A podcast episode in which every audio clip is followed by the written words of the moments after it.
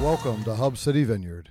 To get connected or to give online, you can go to connect.hcv.church or give.hcv.church. If at any time during this message you feel called to make a change in your life, text Change Me to 97000. Thank you and enjoy the message. City Vineyard. How you guys feeling today? What's that? All right, I love it. Well, apparently you guys are ready to go and on fire because no less than three or four people from the worship team told me to prepare myself because they said you guys are ready to receive the word of the Lord in the house today. I'm ready. I can't wait. So, if this is your first time here this morning, I want to say God bless you and welcome to Hub City Vineyard. Uh, I am not Chris Schlotterbeck, our senior lead pastor. Uh, my name is Rhet Trox. I'm actually the worship pastor here at Hub City Vineyard. But Chris has given me the incredible opportunity and privilege to come and deliver a word to you. So, um, if you've been in the church um, for any any decent amount of time, you know that Chris does not take Sundays off. So I consider this um, a severe, uh, a very high blessing that he has entrusted me with his platform.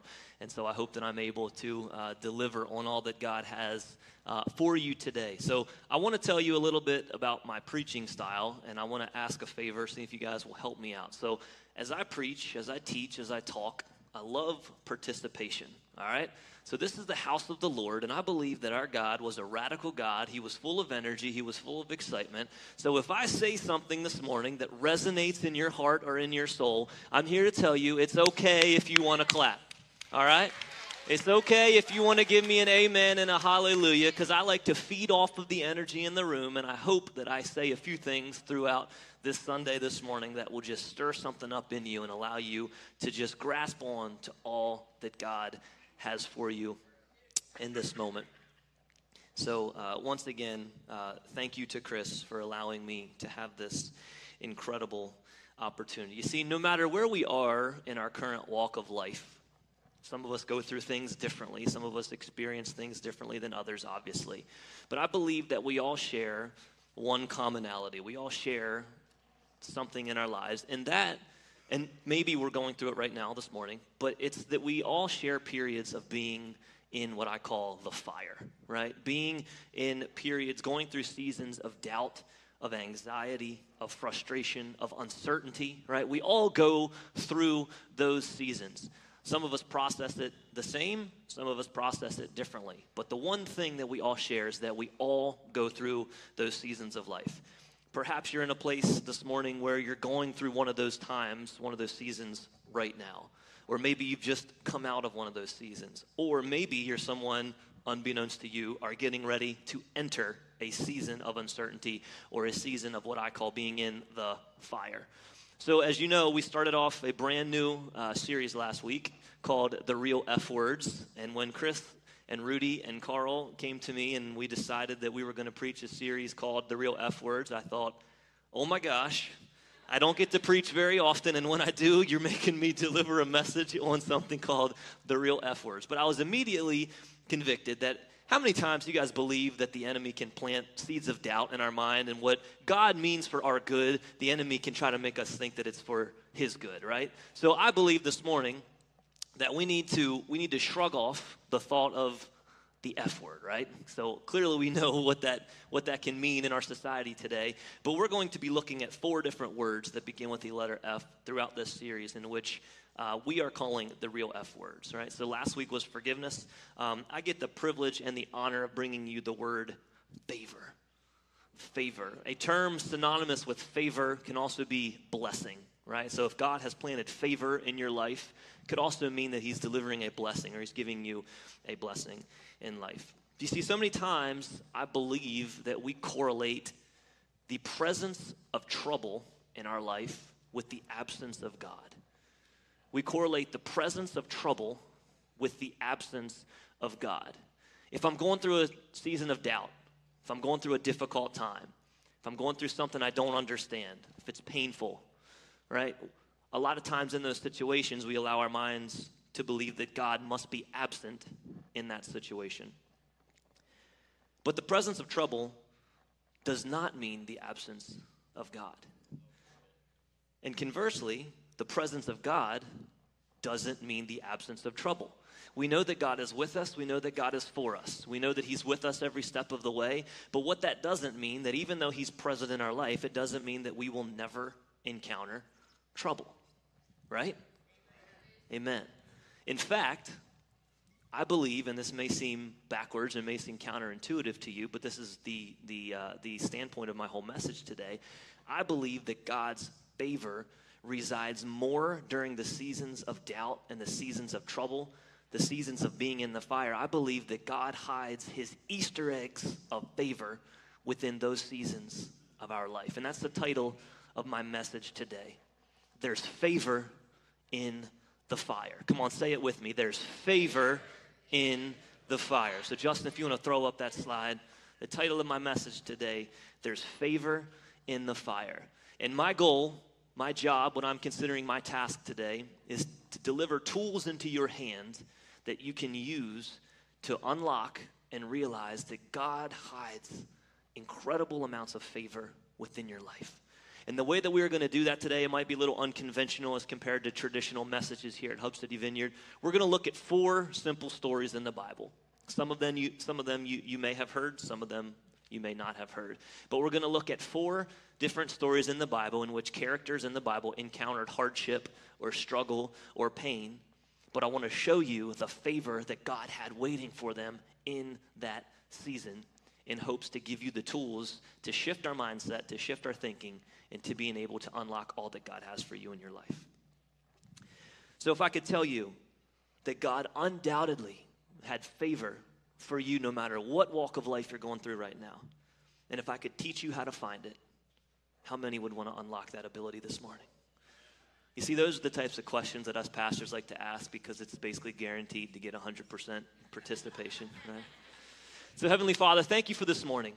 God, I'm so grateful that you have entrusted me with this amazing opportunity. God, and that's what this is this morning. This is an opportunity, not an obligation. I don't have to be here, I get to be here.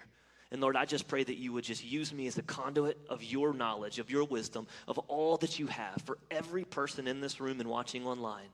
I pray that you would just allow me to be a vessel of hope, of wisdom, of guidance coming directly from you. God, that the words that I speak today would not be all me, but God, they would be all you. And Lord, as we as we walk and we talk through these different stories in the Bible, Lord, I pray that you would allow us to see how they correspond, to see how they correlate, to see how they relate to the seasons of life that we go through in hopes that we can unlock the favor and the blessing that you have for us. In Jesus' name, amen. Everybody say point one. All right, you guys are responsive. This is going in the right direction. Our third, first thought today is that there is favor in your purpose. There is favor in your purpose. Now, when I say purpose, we all have we all have lofty goals in life, right? We all have a purpose that we are striving to get to. We all have a purpose that we want to see deployed or developed in our life. So, if your purpose in here today is to become the CEO of a multinational banking corporation and be sitting on billions of dollars, that's great. That's awesome. But I'm not really talking about finding favor in that type of purpose today. The purpose that I want to highlight is the purpose that we are living in right here, right now, in the moment. Because, as my good friend Jack Reacher from Amazon Prime says, details matter right? I believe that God lives within the details of our lives. And we all are walking in a specific way. We're all walking in a specific purpose here this morning. And I want to show you that there is favor in your purpose. The character that I'm going to use to articulate this is uh, quite arguably my favorite character in the entire Bible. Um, he's just an incredible man of God. Uh, I actually model the leadership that I that I that I give uh, our worship team after after this man, and he is none, or, none other than David. So, undoubtedly, when you hear of David, you instantly think of the story of him doing what? Killing Goliath, right? He's the giant slaying warrior. But let's take a minute to study David and obtain some facts on who he was prior to being the giant slaying warrior. David was from the tribe of Judah and was the youngest of seven sons. And most commonly, David was known as a shepherd boy, right? We all know of David as the shepherd. David served under the powerful ruler named Saul. In 1 Samuel, the Bible tells us that when the Israelites wanted a human king, I say human king because did you know that the Israelites were never supposed to have a human king? But they wanted to be like everybody else. They looked around and they saw human kings shepherding and lording all over the other territories around the world, and they said, "Well, we want one of those. We, we need to have a we need to have a physical king here so that we look the part of everybody else." But when the people wanted a king, Saul was chosen because of his masculinity, because of his stature. The Bible says that he was chosen because he was a head taller than everybody else. Basically, the people wanted somebody that looked tough, right? They wanted a Chris Schlotterbeck type of leader, right? And so they anointed Saul to show others that God had actually anointed him to be their king. But while David was serving as a shepherd, another one of my fa- favorite fun facts about David is that he was a musician as well. Maybe that's why I like him so much. He was a musician. But you see, the position of a shepherd and a harp slaying musician was not something that acclaimed great fame great power back in the day. You see, I just said that Saul was chosen because of his masculinity, because of his structure, because of his, his physicality. But when Saul disobeyed God and fell out of favor, it was time for Samuel to anoint a new king. And here's what the Bible tells us 1 Samuel 16 through 16, verse 7. But the Lord said to Samuel, Do not look at his appearance or at the height of his stature, for God sees not as man sees. For man looks at outward appearance, but the Lord looks at the the heart. So basically, God says, You took it upon yourself to try to go off on your own and pick a king that you thought would be valuable to your kingdom. But take the back seat for a minute and let me show you how it's done. And here's what I love check this out. We learn that after Samuel learns that it's none of the, his top six candidates or, or qualifiers of Jesse's sons to be anointed as king, he finds David. And he realizes that David is the one to be anointed. And in the quiet and privacy of the living room in their house, David is appointed as the real king of Israel. And no one even knows it. No one even knows it. So I want to stop right here and expand on this for a second. I want to encourage someone in this place this morning. I don't know who has told you that you don't have what it takes because of the way that you look, but the next time that you are that you come across somebody who tells you that you don't have what it takes because of your physical stature, you remind them that God chooses based on the heart. Based on the posture of your heart and based on who you have been called to be, not the way that you look. It's not the things that people can see that matter in this life. It's the things that you hide in your heart and hide in your mind that confirm who you are to be in this life that really matter. You see, they thought they had the right king in Saul because he looked the part. But in fact, the real courageous king of Israel was a small shepherd boy. Come on, touch your neighbor and say, I might be small, but I can pack a punch.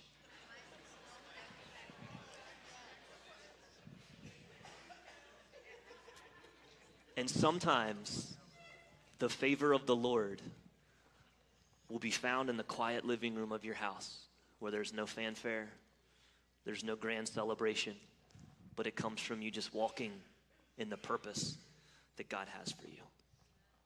So back to David, he was a simple shepherd boy, and the Israelites and Philistine ar- armies were lining up, getting ready for battle, right? This is where the, the traditional story of David comes in. Let me take a minute, real quick. Man, I love the Bible.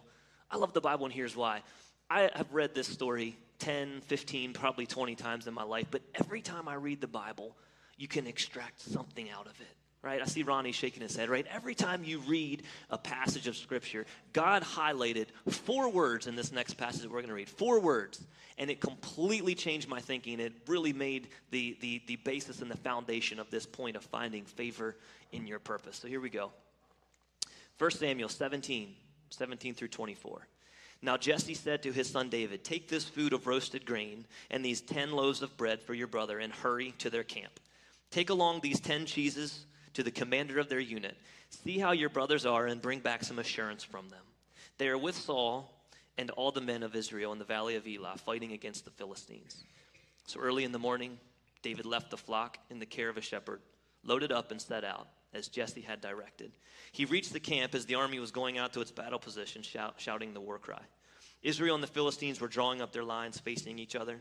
David left his things with the keeper of supplies, ran to the battle lines, and asked, on, asked his brothers how they were. As he was talking with them, Goliath, the Philistine champion from Gath, stepped out from his lines and shouted his usual defiance. And David heard it. And David heard it. Those were the four words that God made just jump off the page when I was reading this. So we know that David was there living out his purpose. He was asked to do something, and he went to do it. And then we learn that Goliath steps out and he begins shouting. So I think this passage of scripture would have been fine if that would have been omitted because by all intents and purposes we can infer that David was there, he was in the moment and he heard it. But I believe that God specifically put that in the Bible because he wants to make us aware that David was there because he was supposed to be there. And if he wouldn't have been there serving his purpose, he might not have been able to hear it. Goliath stepped out from his lines and shouted his usual defiance, and David heard it. Isn't it interesting that the gateway that led David to his greatest claim to fame came from him walking in his humble purpose? You see, you have to remember that he had already been anointed as king, but he's asked to deliver food to his brothers. Here he is working for Uber Eats or DoorDash or whatever you want to call it back in the day. And God says, You think you're just delivering food, but watch this. I have a greater calling for your life. David stepped out in obedience, carrying the weight of being just living in his purpose, and it led to the gateway of him accomplishing his greatest claim to fame. What if David would not have been faithful in that moment on that day? What if he would have thought that he was too powerful or he was too important to be a food delivery boy? In my office at work, I have a quote that hangs at the top of my whiteboard. It says, Never think of yourself as too big to do the little things. What if David would have thought that he was too important or too big to, to, to deliver lunch? And he would have never heard Goliath shout. You see, he was obedient, he was faithful in his purpose, and God had an Easter egg of favor lying for him by simply carrying out the purpose that he had in delivering lunch. And the thing that could lead you to defeating the Goliath in your life might come during a time when you're just simply carrying out your purpose. It might not be pretty, but it's a purpose. It might not be popular, but it's a purpose. And it might not seem powerful, but it's a purpose. You see, delivering lunch to his brothers was not pretty, was not popular, was not powerful, but it was the gateway that led David, David into defeating his Goliath. And within your purpose is where God's favor can be found. David was highly successful and chosen by God because of two things. So you can throw up the action step, Justin. Execute your purpose with skill and heart. I almost texted Matt Pointer last night and said, I need to change, I need to revise my first point, but then I realized that that mean, meant Tracy was going to have to reprint all the bulletins, so I said, okay, I won't do it. But I should have made my action step here deliver the lunch. So I want you to write that in your bulletin deliver the lunch, right? Deliver the lunch. It might not be pretty, but it's your purpose. Psalm 78, 70 through 72 said, He chose David, his servant, and took, from, took him from the sheep pens.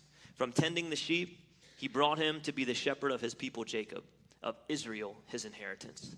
And David, here we go, David shepherded them with integrity of heart and with skillful hands. He led them, skill and heart. And then, as, as I mentioned about five minutes ago, I model the leadership of our worship team after David because of those two things. The first thing I tell people, if you would ever want to audition for our team, the first thing I say is that you have to have two things to be on this team. Number one, you have to be skilled because I believe that it takes a level of skill to be able to exhibit the quality of worship that we have here. But number two, and number two is drastically the, the most important thing, is you have to have the heart to match. And if you can adopt those two principles and extrapolate them into other areas of, of your life, if you can operate your purpose here with a skillful hand and with the right heart posture that God has given you, I promise you will find favor after favor after favor. And David shepherded them with integrity of heart and with skillful hands he led them. So our action step today, execute your purpose, purpose with skill and heart. You see David was simply walking in his purpose when God delivered an Easter egg of favor that became his greatest claim to fame. Our second point today, there's favor in, say it with me, perspective. Perspective, what a powerful word, right? Perspective is such a powerful word. It can be a challenging word because the last thing you want to hear when you're going through a tough time is for someone to say, You just need to change your perspective, right? Nobody wants to hear that in the moment because it's frustrating. But it is so true. And it's something that has been just an ongoing struggle, ongoing battle in my life because things aren't always perfect, right? Things go astray, the train comes off the tracks.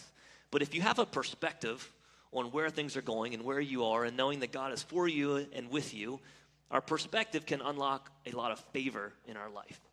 The story that we're going to look at within the Bible is none other than my good buddies, Paul and Silas. Right? So you probably already know the story that I'm going to.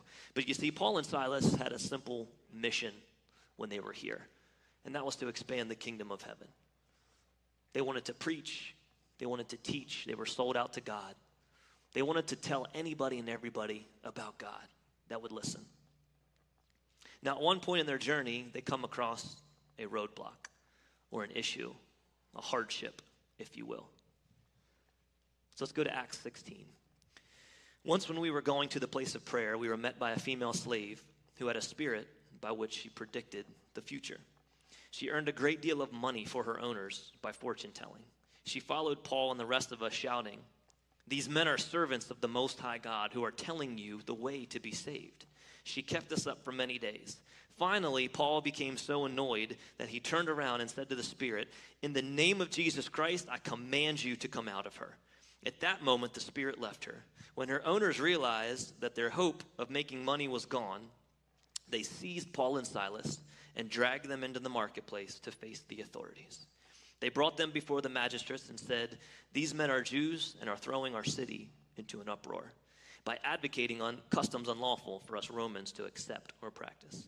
The crowd joined in the attack against Paul and Silas, and the magistrates ordered them to be stripped and beaten with rods.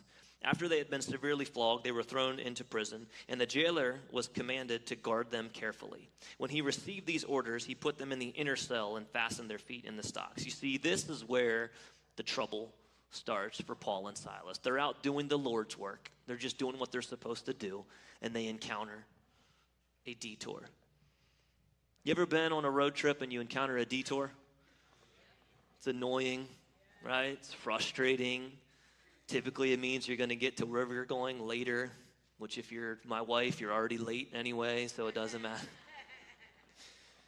No, but in all seriousness, the detours of our life are frustrating, right? It, re- it represents some type of trouble, right? We're, we're human creatures who likes to plan our next step and we like to have everything set in order. And when we're driving our vehicle and we come up upon a sign that says detour, it usually corresponds to a feeling of frustration or anger. And while detours are inconvenient and annoying and disrupting, doesn't always mean that they're bad. So let's keep reading. About midnight, Paul and Silas were praying and singing hymns to God, and the other prisoners were listening. I, I, I, love to like envision things as I'm reading stories in the Bible, how they're really playing out. So in verse 17, you heard me say that the jailer put them in the inner cell, right? That details matter, as I just said. So they're not like over on the west wing where like they're singing and everyone on the east wing can't hear them, right? They're in the inner cell. And I think that was on purpose, and here's why, right? What do you think the culture or the mood is like in a prison? probably not very good, right? Probably, probably not one that makes you feel bubbly and, and happy inside. So here it is, midnight, which tells me that people are probably tired. They're probably trying to get some sleep. And these two knuckleheads, Paul and Silas, in the middle of the prison, start singing. Wonder what song they sang. Probably something by Hub City Worship because they have good taste, I believe. Maybe Hallelujah for the Cross, Runs Wild, I don't know. But anyway, here they are and they start singing praises and hymns to God at midnight while in the middle of their jail cell. Suddenly, there was such a violent earthquake that the foundation of the prison were shaking. All at once, the prison doors flew open and everyone's chains came loose. The jailer woke up, and when he saw the prison doors open, he took out his sword and was about to kill himself because he thought the prisoners had escaped. But Paul shouted, Don't harm yourself. We are all here. Now let's stop for a second. As I just mentioned, here Paul and Silas, bounded, fastened, their feet cut up from being fastened in the stocks. They got stripes on their back from being flogged and beaten in the middle of a jail cell, yet singing to God in the midst of their trouble. You know, want to know what a lot of us get wrong in our lives from time to time? And I do it too. You want to know? We allow or we wait for the fire to subside before we allow our faith to get stronger. I hear an uh oh. Right? We do that, do we not? We wait for the fire to subside before we allow our faith to get stronger. God, if you can just give me a glimpse that I'm going in the right direction, I'll let my faith get a little stronger. God, if you can just let me know that things are going to be okay, I'll let my faith get a little bit stronger. God, if you can just fix this one little issue, if you could just help my kids listen to me a little bit more, I'll, I'll let my faith get a little bit stronger. If you just give me a glimmer of hope on the job, I'll let my faith get a little bit stronger. If you will let me see victory in this situation, I'll let my praises get a little bit louder. But you know why Paul and Silas were successful in their prison cell? They had perspective. They allowed their perspective and they found favor was waiting on them within their praise. They knew God was good already. They knew He was for them. They knew He was with them. So they didn't say, God, allow these prison doors to be flung wide open and then I'll shout my praises to you. They said, God, I know you're good and I'm going to praise you in the middle of my jail cell because I have a perspective that cannot be shaken. I may be bounded. I may be chained. I may be hurting. I may be bleeding. I may be broken, but I know that you are good, you are for good, and you are with me here. So I'm going to praise you in the middle of this storm. And that's the favor that they found and why the prison doors were flung wide open. You see, guys, you have to remember, I'm the worship leader here. I'm the worship pastor. I get to see, get to see you guys week in and week out. There are so many Sundays where Stacy Stacy Shiflett's up here singing it as well. And here we are. It is well. Can't believe the Steelers lost last night with my soul. It is well. It'd be well if they'd get back to the chorus, because I'm hungry and I want to go to lunch. With my soul. I'm being funny, but I'm being serious, right? Let me get real serious for a minute. So many times we allow our circumstances to predicate the way we worship. And if a mother can worship in the back left of this room, knowing that her son has only hours before he's going to pass away from a terminal illness, and she can still show up on a Sunday morning, raise her hands with tears streaming down her face, and sing worship, then so can you. So can you. You see, so many times we come in here and we carry the baggage, we carry the weight of the work week, or maybe we get in a fight with our spouse on the way to church, and we come in here and we allow that to dictate the way that we worship. But Paul and Silas, while being bounded, while being shackled, while being in chains, chose to praise. So let me ask you this question this morning Do your chains break your praise, or will your praise break your chains? Do your chains break your praise, or will your praise break your chains? Are you a circumstantial worshiper? Do you allow your worship to be dictated by your circumstances, or do you worship through your circumstances? Because you see, Paul and Silas had every reason to sit in that jail cell and be quiet. They had every right to sit there dismayed, hurt, bleeding, bruised, upset, frustrated because of the detour and because of the pain that they were in, but yet they didn't. They chose to praise in the middle of the storm. If we choose to praise, when we choose to praise in the middle of our problems, a beautiful thing can happen. Let's keep going in the story. The jailer called for lights, rushed in, and fell trembling before Paul and Silas. He then brought them out and asked, Sirs, what must I do to be saved? They replied, Believe in the Lord Jesus, and you will be saved, you and your whole household. Then they spoke the word of the Lord to him and to all the others in his house. At that hour of the night, the jailer took them and washed their wounds. Then immediately he and his whole household were baptized. First service, remember when I said about how every time I read something, God like highlights something new to me? This happened first service. I love the part in that verse where it just said, and this was revealed to me. At that hour of the night, the jailer took them and washed their wounds. The jailer took them and washed their wounds. The same person who just beat them, the same person who just fastened their feet in the stocks and threw them in a jail cell was the one to come back and wash their wounds. Don't tell me that God can't take something that the enemy means for your defeat and make it for your good. The jailer washed their wounds. The jailer brought them into his house and set a meal before him. He was filled with joy because he had come to believe in God, he and his whole household. You see, Paul and Silas found God's Easter egg of favor within their jail cell that day. And it's because they chose to look at the scenario that they were in in a different way, in a different light. They chose to change their perspective on the prison. Instead of it being an obligation to be in prison, they looked at it as an opportunity to experience freedom. And when they became free, what did they do? They healed an entire household of the jailer who was the one who imprisoned them. You see, friends, perspective can be everything. Perspective can be the difference of you throwing in the towel or you getting up tomorrow morning and going back to the job that's being frustrating. Perspective can be the key to unlock your chains. So, our action step today let your praise break your chains. I'll ask the question one more time Do your chains break your praise, or will your praise break your chains? The choice is yours. The third area, is this good? You guys liking this so far? All right. If you said no, I was going to keep going. Doesn't matter. The third, uh, the third story I want to look at, we're going to stay with, uh, stay with my man Paul, but the third, uh, third point today is there's favor in, say it together, perseverance. There's favor in perseverance. When I think of the word perseverance, I think of not, not quitting, not giving up, pursuing, even when things are difficult. Paul was formerly named Saul.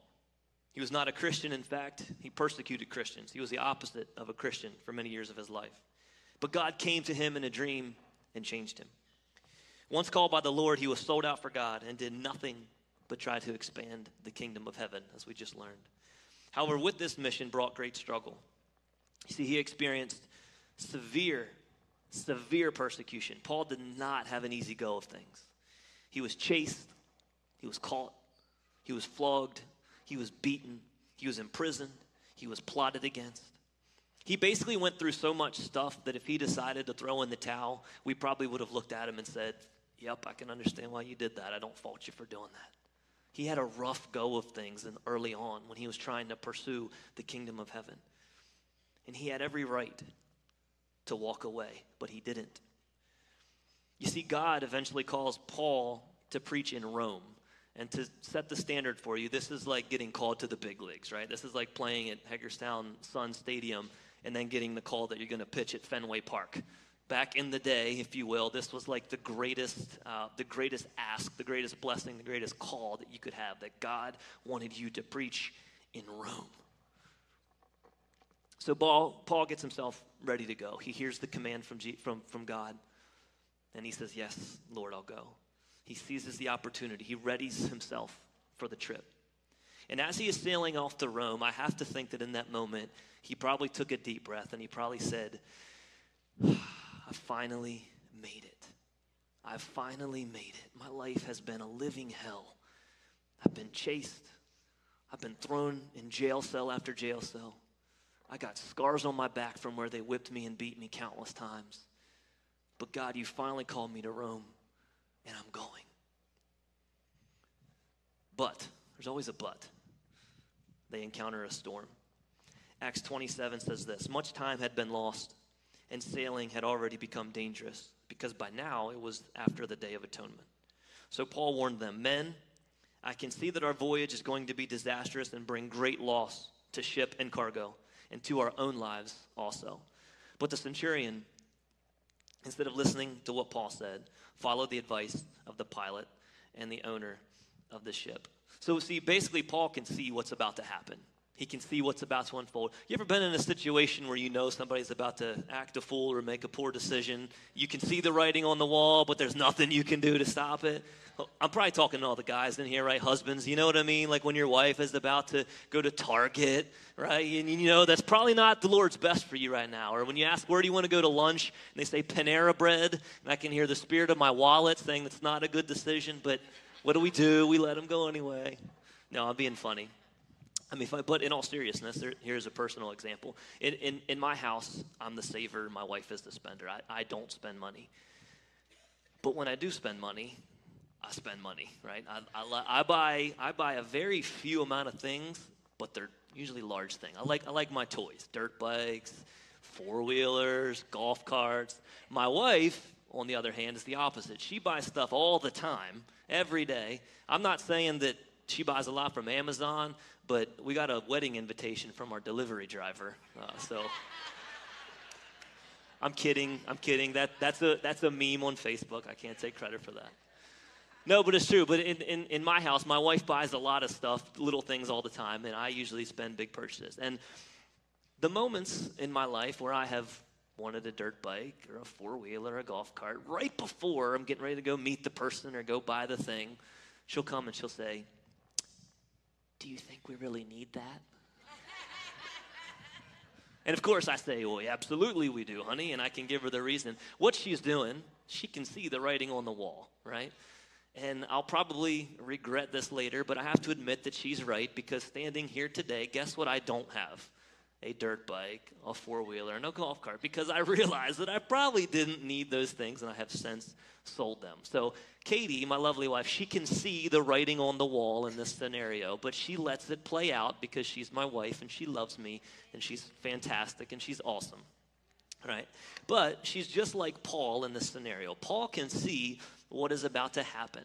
He tells these knuckleheads, he says, We should not be making this trip I'm trying to get to Rome. I have a message to preach. God has called me, and you are making a terrible decision. But he's not in a position of authority where he can tell them what to do. So he has to watch the story play out. In Acts 27, the story goes on. Before very long, a wind of hurricane force called a nor'easter swept down from the island.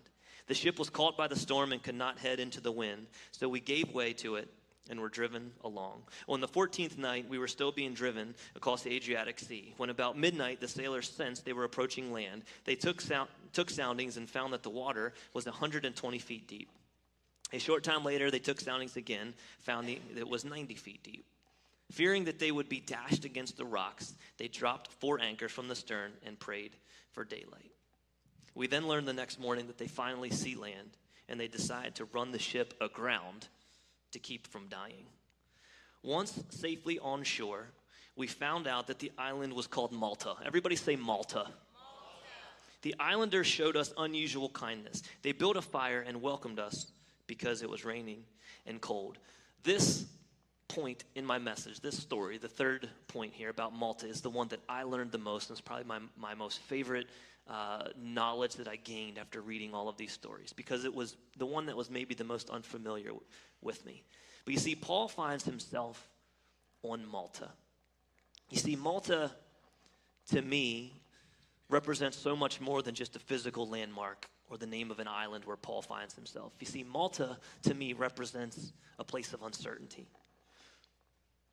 an unfamiliar territory, a place of not knowing what to expect.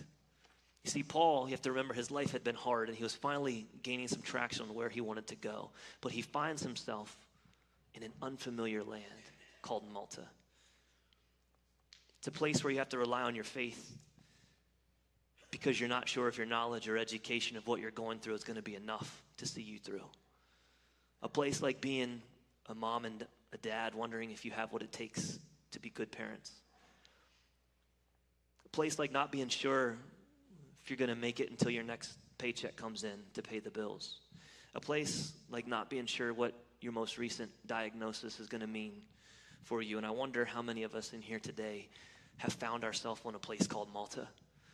And maybe finding ourselves today in a place called Malta, an unfamiliar place, a place where you're not sure of what to expect. The Bible tells us that they built a fire and welcomed us all because it was raining and cold. Paul gathered a pile of brushwood, and as he put it on the fire, a viper, driven out by the heat, fastened itself to his hand. I have to believe that this was probably the moment where Paul said, Are you kidding me? I've been beaten. I've been thrown in jail.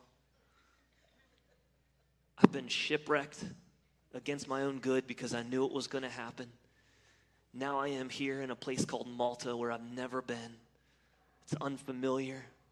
I'm uncertain of what to expect. The islanders are actually showing me kindness, which was non customary back in the day. The Bible actually calls them barbarians because people were very territorial of their land back then. So he makes it to shore and he thinks, I'll be a good guy, I'll help. Let me help gather some firewood. Notice the Bible doesn't say a snake, it says a viper, right? We need to know that this was a serious, serious occurrence. Wasn't your typical garden snake or a black snake, was a viper. And notice that it doesn't say it bit his hand. What does it say? Fastened. Fastened. So this was not like a quick bite and release. This thing was stuck on Paul. And I can imagine the pain, can imagine the suffering that Paul was going through. When the islanders saw the snake hanging from his hand, they said to each other, This man must be a murderer. For though he escaped from the sea, the goddess Justice had not allowed him to live. But Paul, channeling his inner Taylor Swift, what does he do? Shake it off. Everybody say, shake it off. Haters gonna hate, hate, hate, hate, hate.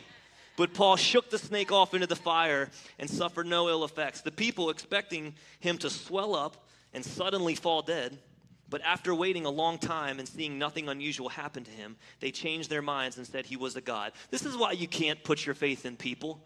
One minute a murderer, the next minute he's a god. One minute a murderer because he's been cursed and he's got a viper hanging off of his hand, the next minute they treated him as a god. Isn't it funny how, when the favor of the Lord changes your circumstance, the story of who you are can radically change with it? There was an estate nearby that belonged to Publius, the chief official of the islands. This is like the governor, the mayor, the one in charge of Malta. He welcomed us to his home and showed us generous hospitality for three days. You see, what happened was the people of the island saw that there was something special about Paul. He survived a, he survived a, a, a viper snake bite. So they ran and they told the leader, they say, There's something about this guy that, that we need to tap into. There's something that we need to learn. So Publius invites him to his house. His father was sick in bed, suffering from fever and dysentery. Paul went in to see him, and after prayer, placed his hands on him and healed him. Picture this.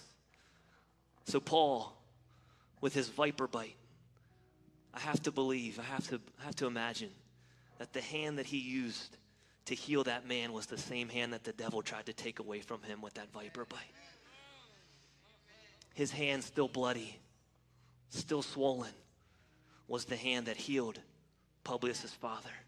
And I believe in that moment, Paul said, Go ahead and bite me, devil, because I bite back. Come on, say that. Say, I bite back.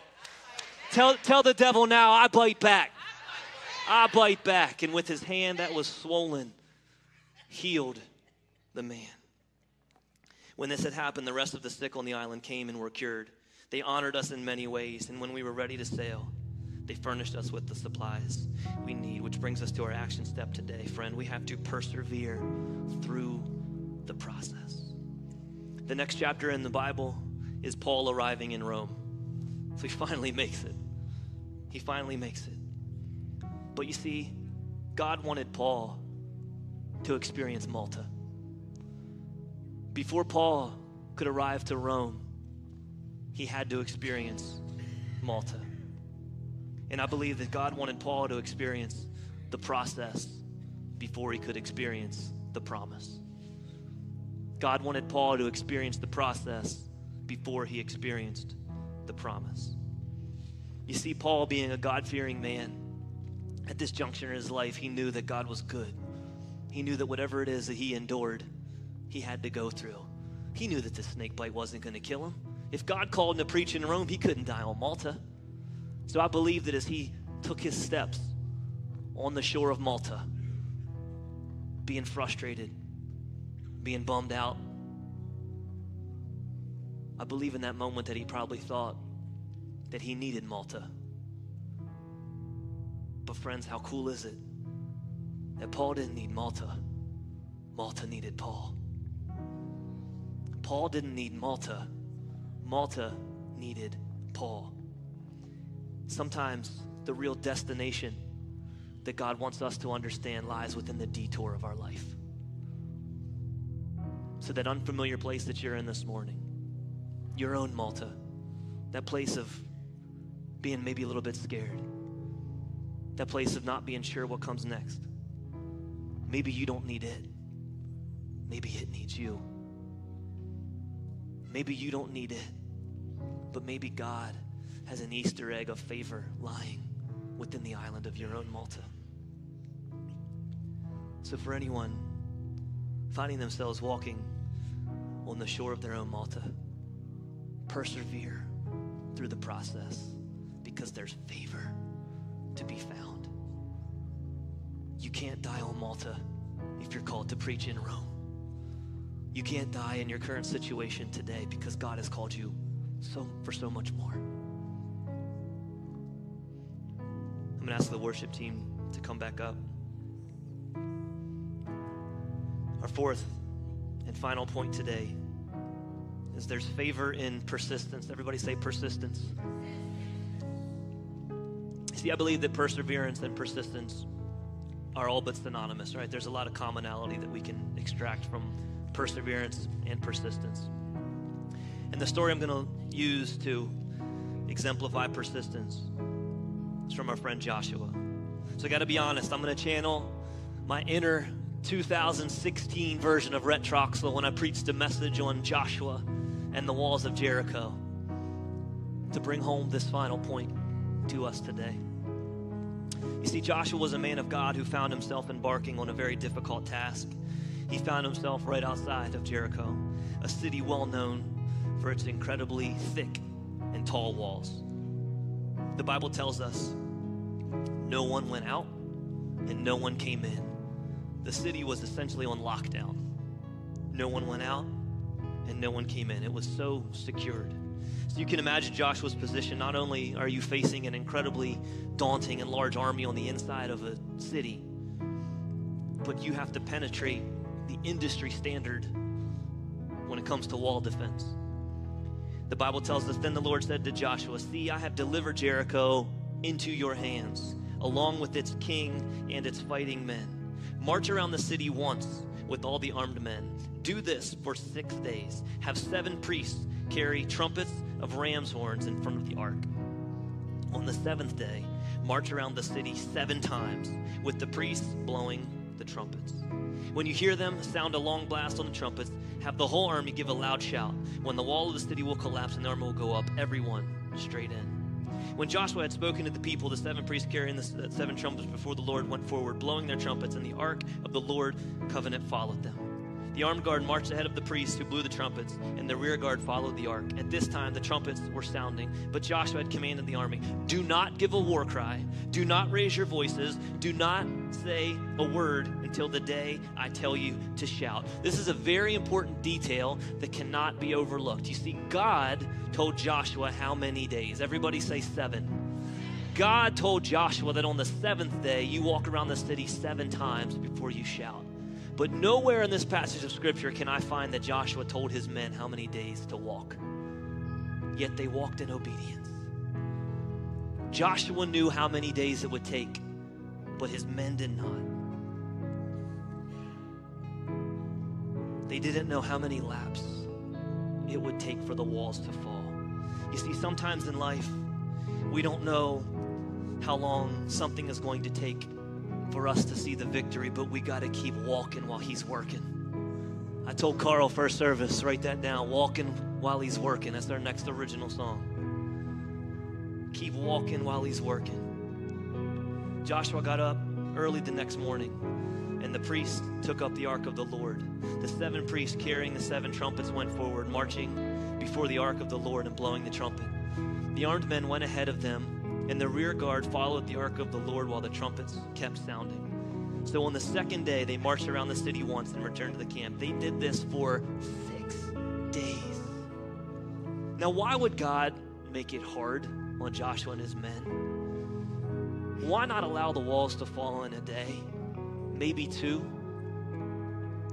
The victory was already theirs, right? Why does God make, a, make them wait? Why does God make us wait? God, why won't you let the breakthrough that I so desperately need happen right now? God, how many more days until it's my turn to be loved and wear a ring? God, how many more weeks is it going to take before I see the change in my work that I need? God, how many more tests until my blood work comes back showing that I'm healthy again? God, how much longer until I get to be a mom? Why do you make me wait? I used to run track back in high school, and I was known for having something that was called a kick. And what this means is you'd keep yourself positioned close to the race, but you'd hang back and you'd save up just enough of your strength to be able to outpace those in front of you on the on the last home stretch. That's what I did. That was my claim to fame. I'd always sit back and I'd sprint at the very end to win. But I learned a very, very, very valuable lesson in those track races early on, and it's that I had to keep myself positioned in the race to be able to stand a chance to outkick those in front of me. So why does God make us wait? I believe it's because He wants to see our faithfulness through the race and not just on the home stretch. I believe that God wants to see your faithfulness through the race of your life, whatever situation that you're in right now, marching around your own walls of Jericho. He wants to see that you're going to get up on day one, and you're going to get up on day two, and you're going to get up on day three, four, five, and six as well. He wants to see your faithfulness through the race and not just on the home stretch. Can we stand up together as we close this thing out?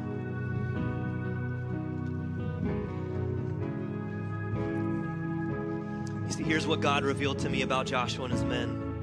They didn't know how many laps it was going to take for the walls of Jericho to fall, but every lap that they walked in obedience, they were one lap closer to their victory. They were one lap closer to the set amount of times that God had prededicated of when the walls would fall. Every day that they chose to get up again and again and again and walk around the walls again and again, they were one day closer to the victory. They didn't know when the walls would fall, but they walked in faith knowing that they will, and that's the battle. We don't know when the walls will fall, but we need to have the faith that they will. And today I came to tell somebody in this place that it may not feel like the walls of your battle are ever going to fall, but you keep taking another lap because they will. It might not feel like it's going to happen today, but you take another lap. So it might feel like you're never going to lose the weight, but you take another lap. It might feel like your boss is never going to get off your back, but it but you take another lap. It may feel like your kids are never going to listen or your son or daughter is never going to come back home, but you take another lap. It might feel like your spouse is never going to love you for who you really are, but you take another lap. It might feel like your financial state is never going to change, but you take another lap because guess what? That lap that you're on, that might be the one when the walls fall down. That lap that you're walking today, getting up in faith, might be the one when the walls fall down. Why does God make us wait?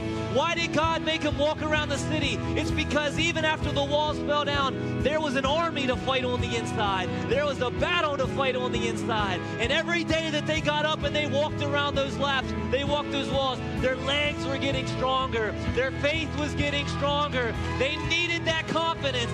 They needed that to be able to fight the battle that was on the inside. So you get up every morning and you keep walking because that lap that you're on, that might be the one when the walls fall down. That might be the one when God makes the walls fall down. That might be the one.